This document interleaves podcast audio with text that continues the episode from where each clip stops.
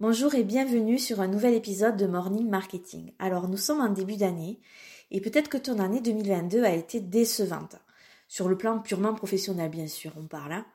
Euh, malgré tes efforts, tu n'as pas réussi à créer une vraie audience engagée. Tu as l'impression que tu as beaucoup beaucoup donné, que tu as attiré surtout des touristes et que ton chiffre d'affaires est resté désespérément bas. Trop bas de toute manière pour que tu puisses en vivre et finalement tu te sens bien loin d'atteindre l'indépendance financière et géographique que tu espères ardemment. Alors qui bloque ta réussite? Non, rassure-toi, euh, là je ne vais pas te parler de mindset ou de procrastination parce que pour, pour moi c'est pas ça qui t'empêche d'atteindre tes objectifs financiers.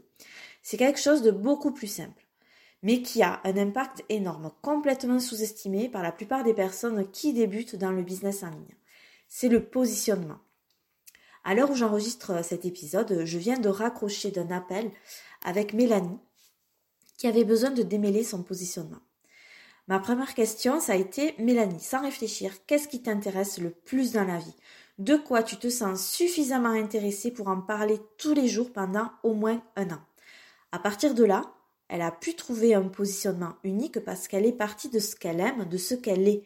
Et euh, bingo, parce que sa thématique, ben, c'est un marché extrêmement porteur. Donc au lieu de te poser la question de comment attirer des clients vers toi, demande-toi pourquoi ils auraient envie de travailler avec toi. Qu'est-ce que tu as de plus ou de différent que tes concurrents pour qu'ils te choisissent?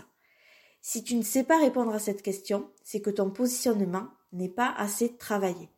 Avant de mettre en place quoi que ce soit, penche-toi à fond sur ça. N'hésite pas à prendre quelques jours en ce début d'année pour retravailler à fond ton positionnement et voir ben, si il est assez affiné et si vraiment il va te permettre d'atteindre tes objectifs en 2023.